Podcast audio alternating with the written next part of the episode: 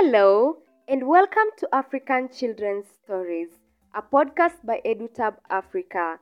This is a site for children, educators, and parents that aims to promote a reading culture in Africa.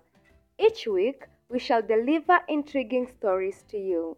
Today's story is titled Akatope. It is published by the African Storybook Initiative.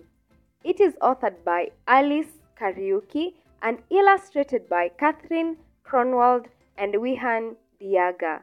Yolanda Pendo will be our today's narrator, and I am your host, Magdalene Chorongo.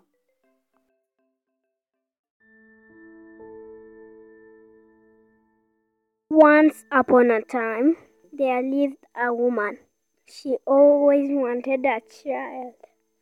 The woman took the best clay soil she could find.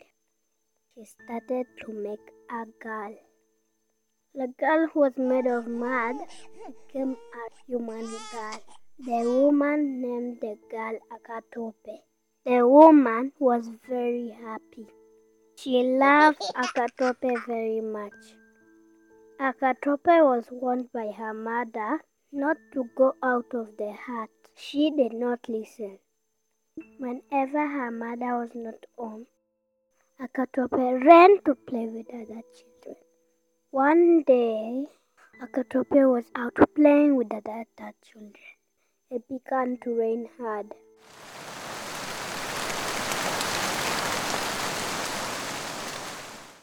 The other children ran to their huts.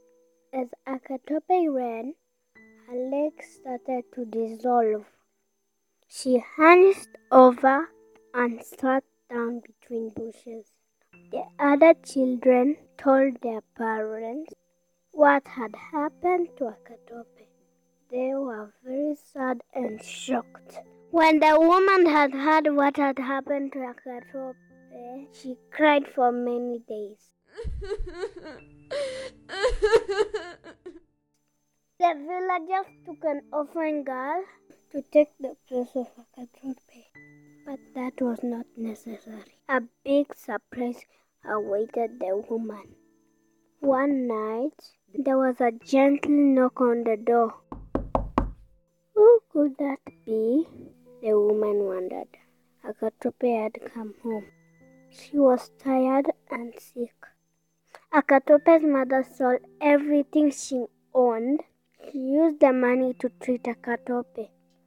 Akatope grew up to be the most beautiful girl in the village.